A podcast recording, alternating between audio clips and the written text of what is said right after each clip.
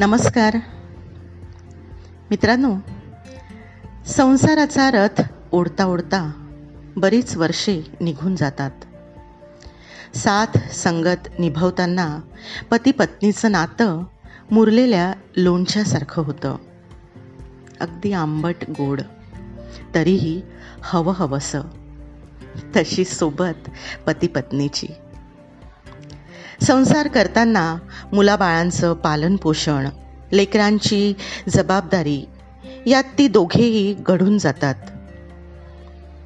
वर्षे सरतात ऋतू बदलतात आणि अशाच एका पावसाळी धुंद वेळी तो म्हणतो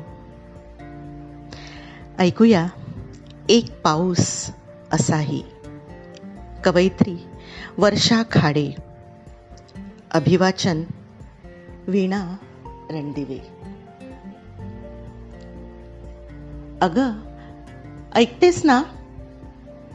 बाहेर पाऊस पडतोय. कुरकुरीत भजी कर ना. हो हो करते रे. कांद्याच्या चिरण्याच्या प्रत्येक कापात तिच्या डोळ्यातून पाऊस पडू लागला. पाऊस प्रेमाचा. आपुलकीचा. इतक्यात तो गुणगुणत यावा. नि चहाचे आंदण ठेवावे. तिच्या भजीच्या प्रत्येक तळणात नि त्याच्या चहाच्या गोडव्यात. त्या दोघांच्या संसाराचे सार असावे. असेच काहीसे. भजीचा स्वाद नि चहाचा आस्वाद घेत दोघेही मग आराम खुर्चीत बसावेत.